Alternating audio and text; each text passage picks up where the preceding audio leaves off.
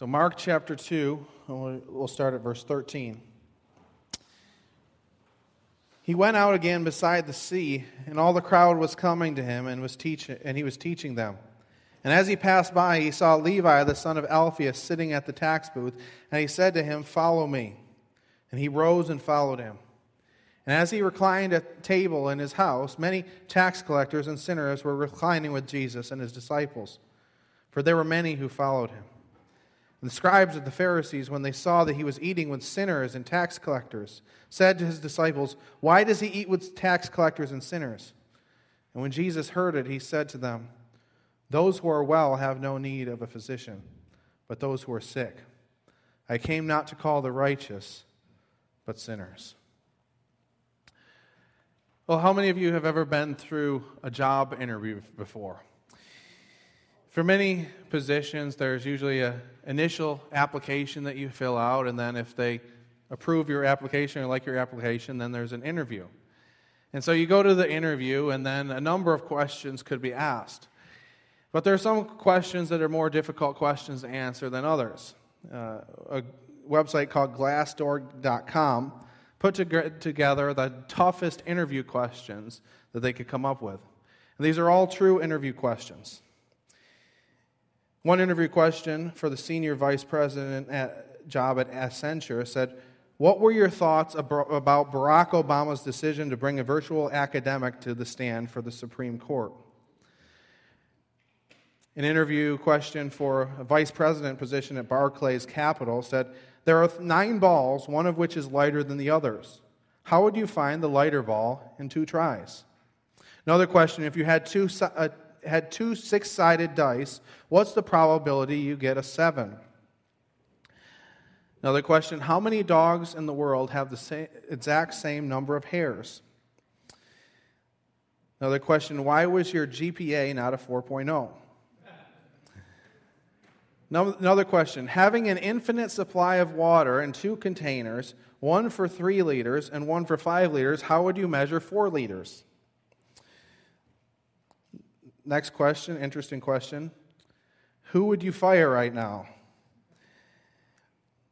Next question. You have 200 goldfish, two piranhas. How many goldfish should the piranhas eat to have 99% goldfish in the tank?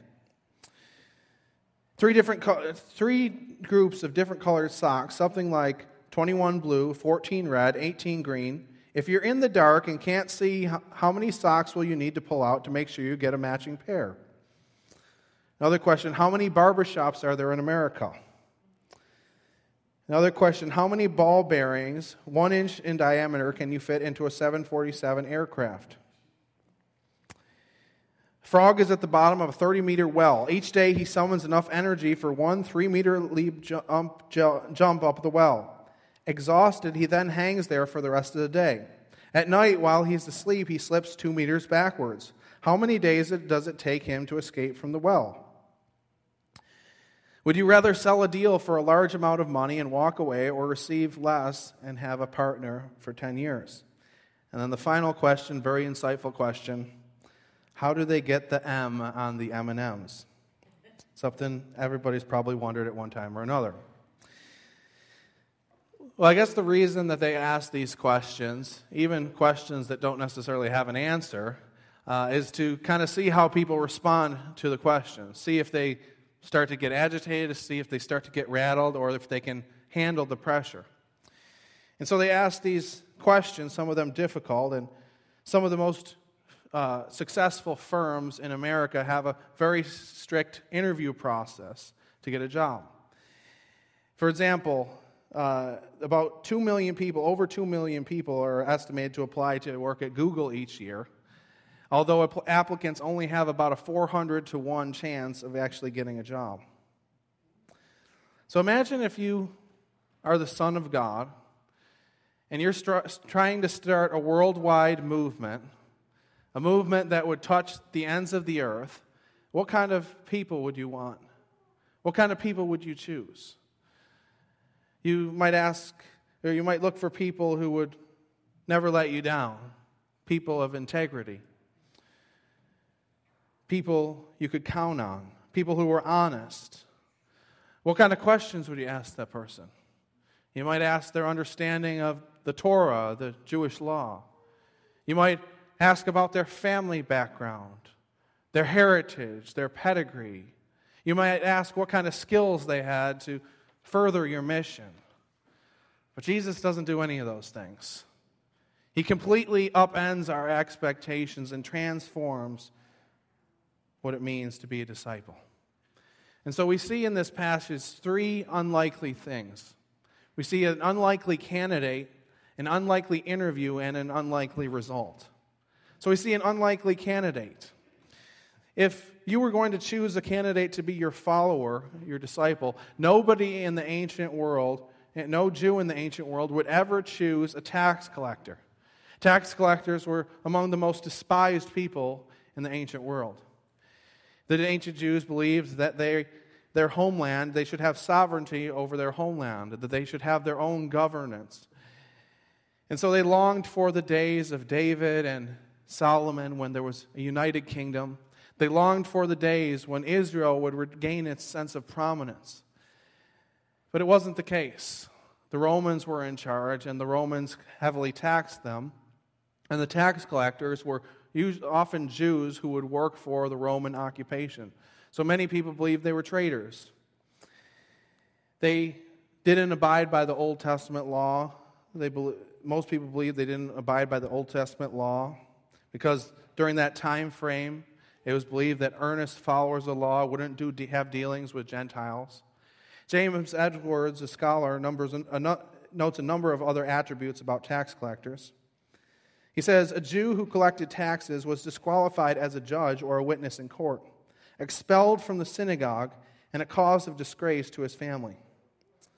The touch of a tax collector rendered a house unclean.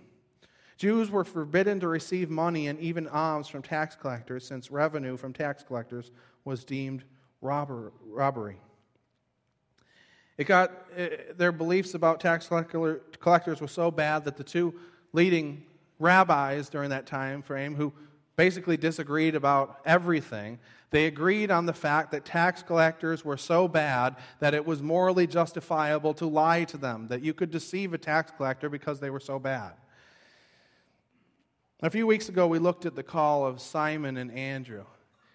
And Jesus comes to Simon, comes to Simon and Andrew, who were fishermen, and we saw that they were unqualified. They were not the people that the world would choose.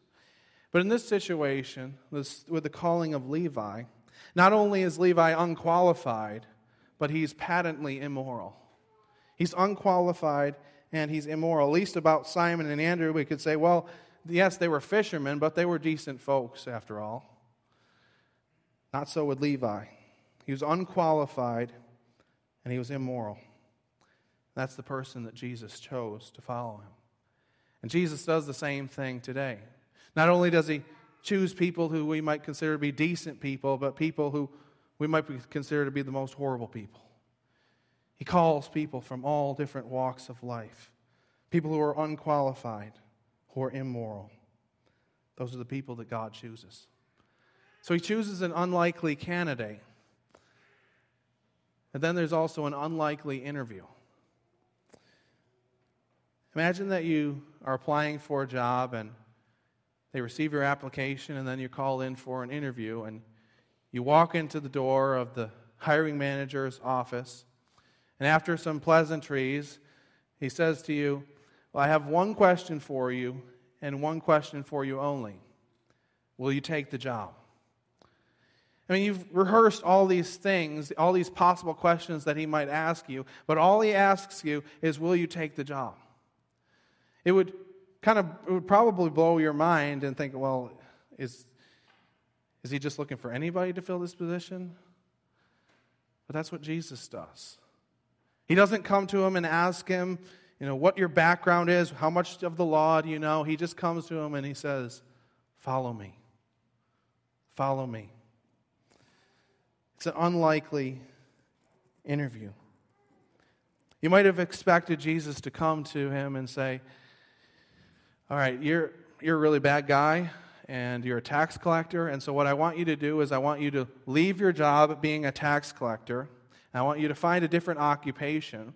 And I want you to thoroughly repent of what you've done. And then, after you've done that and you've shown yourself and proved yourself, then you can follow me.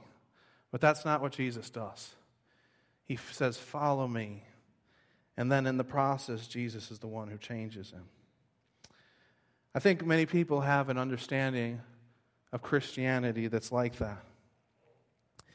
Many people think that you have to improve yourself, that you have to clean up your act before you come to Christ, that you have to fix your addiction or start reading the Bible, start doing good things. But Jesus doesn't operate that way. He comes to us in grace. He offers us a relationship with Him first. He says, Follow me. And then after that comes the change. For example, remember the story of Zacchaeus, who was also a tax collector, a chief of tax collectors? Jesus comes and Zacchaeus can't see him because there's this big crowd. And then Zacchaeus climbs up in a tree. And then Jesus comes and he says, Zacchaeus, come down, for I'm, going to co- I'm coming to your house. And then he comes, Jesus comes to his house. And then after that, Zacchaeus says, I'm going to give a half of everything that I have to the poor, and if I've defrauded anyone, I'm going to pay them back fourfold. It's a response to grace. Note, note that Jesus doesn't come to him and say, Zacchaeus, if I'm going to come to your house, you need to give away half of your possessions. You need to repay anyone who did wrong fourfold. And then after that, I'll come to your house. And then after that, you can follow me. No, his acceptance, his grace came first. When I was in seminary, I was looking for a part time job, and there was a few part time jobs that were available, and one of them was with uh, media services.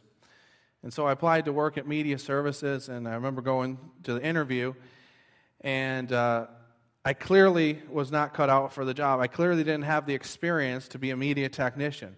I remember telling the person in my interview, I remember telling him that I, I knew how to work an iPod. And he told me, he's like, basically, uh, most of the people who work here have a lot more experience than you. But he, for some reason, I'm not really sure still why, he chose to hire me. And then after he hired me, he began to make me into a media technician. He began to teach me, to show me how to, how to do things. And the same is true with Jesus. He doesn't choose us because we have our act together, because we're righteous, because we have something to offer, uh, offer Him. He comes to us in grace. He asks one question follow me.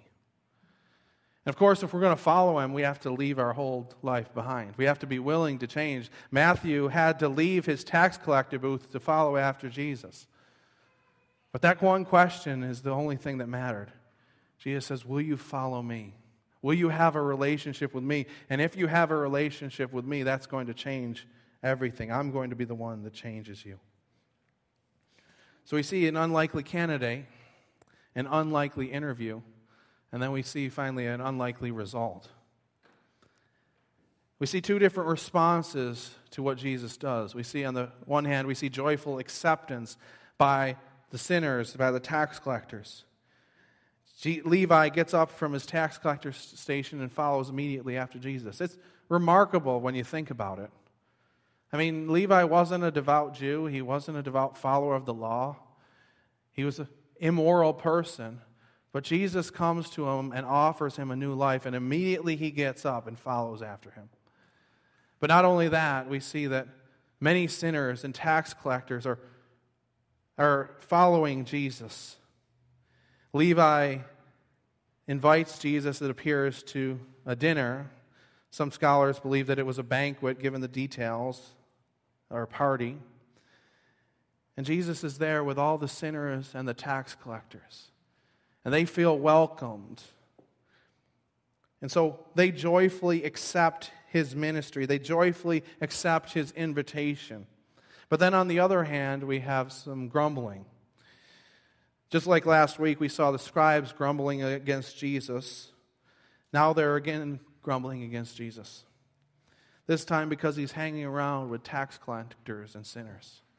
Surely, if he was a true rabbi, surely if he knew what type of people these people were, he wouldn't associate with them. Last, last week, we saw that the scribes were grumbling in their own hearts. They didn't even communicate it. This time, they're not bringing their concerns to Jesus, they're bringing their concerns to Jesus' disciples. And you can tell they probably weren't sincerely questioning. They probably weren't really looking for an answer to this question. They just were trying to condemn Jesus. If he was the Son of God, if he was a true rabbi, he wouldn't do this. They don't even come to Jesus directly. I mean, how, how easy is that to do? I mean, we do that sometimes now. How easy it is to go and talk to somebody else, you know, talk bad about somebody else rather than going to them directly.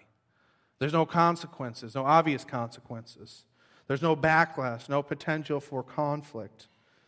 We can just complain about somebody and feel like there's no consequences.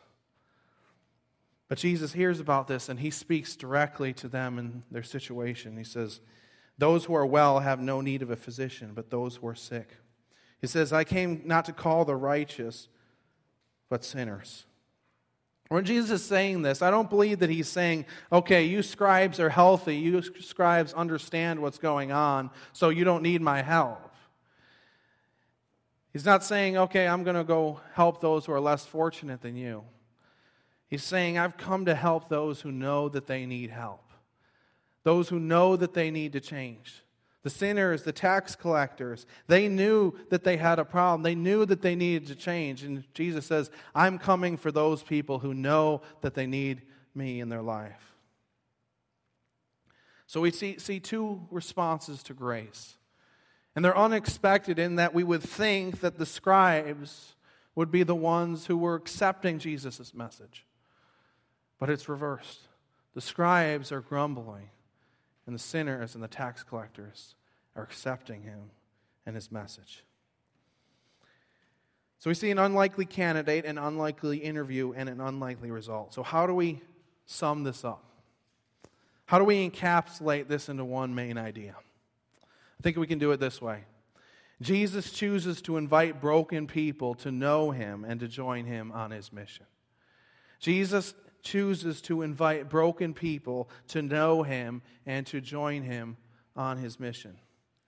So there are probably a few different types of people who are here today. Some have not answered the first call to know Jesus. Maybe it's because you have kind of a religious background. Maybe you're like the scribes who felt like they had it all together, that they didn't need a physician, but the truth is that our condition was so bad that Jesus had to come to the earth to die on the cross for us. That we were so broken that it demanded the life of the Son of God. Ephesians 2, verse 1 says that we were dead in our trespasses, that we're spiritually dead apart from Christ. And so Jesus comes to us who are spiritually dead, and he asks us one question Will you follow after me? Will you follow after me so that you might know me and have a relationship with me? And so the first question is Have you made a commitment to follow after Christ? Do you know Christ?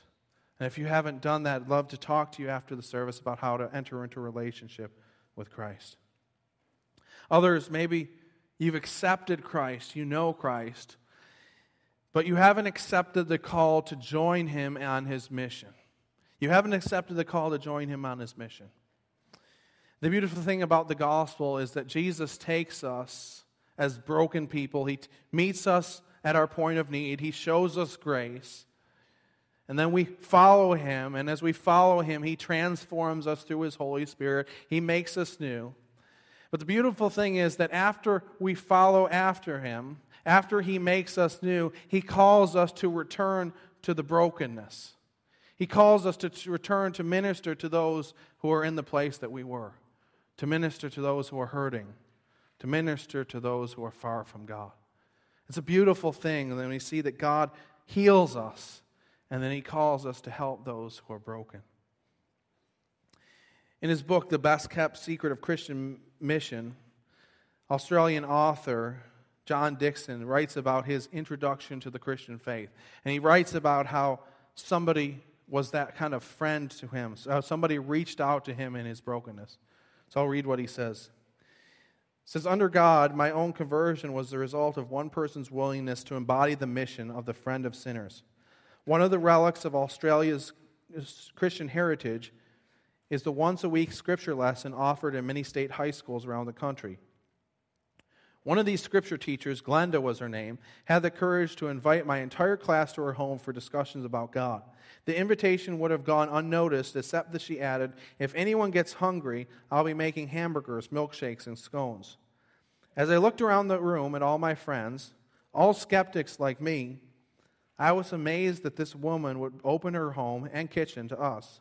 Some of the lads were among the worst sinners in our school.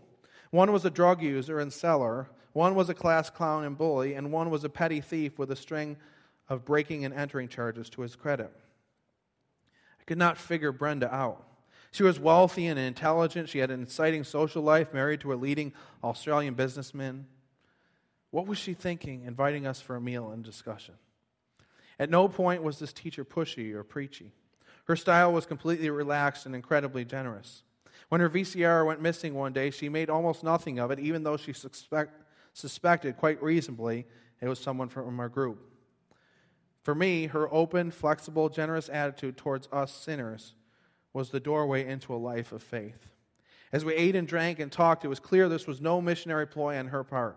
She truly cared for us and treated us like friends, or perhaps more accurately, like sons. As a result, over the course of the next year, she introduced several of us from the class to the ultimate friend of sinners, Jesus. So, have you joined Jesus on his mission of reaching a broken world? Or are we living a country club kind of Christian life? Just kind of going through the motions, going to church, enjoying our Christian friendships, but not reaching out to the world. There's nothing more powerful than a person that's been changed by the gospel. There's nothing more powerful a te- than a testimony of a person who was broken that Jesus made whole. Satan would love more than anything to keep us ineffective. He loves more than anything a Christian who knows the truth, who knows the gospel, but is useless for the kingdom of God. But Jesus invites us to follow him, to know him, and to join him on his mission of reaching a broken world. Jesus chooses to invite people, broken people, to know him and to join him on his mission. Let's pray. God, we thank you that you don't operate like the world operates, that you don't seek people who have it all together, or perfect, or righteous, but you come and choose to invite broken people to enter into a relationship with you. God, I pray for anybody here who doesn't know you. God, I pray that today would be the day that they turn from their sins and trust in you by faith. God, I pray for the rest of us, and maybe some of us haven't responded to that call to be involved in Christ's mission of reaching a broken world. God, I just pray that we would say yes to you, that we would follow you wherever you would take us. That would follow you to brokenness. That we would follow you. That we could share your love with those around us. To share your love with the world that's hurting and the world that's dying. God, we just pray that you would give us the strength to follow you. And that as we follow you, you would change us and make us more into your image. In Christ's name I pray. Amen.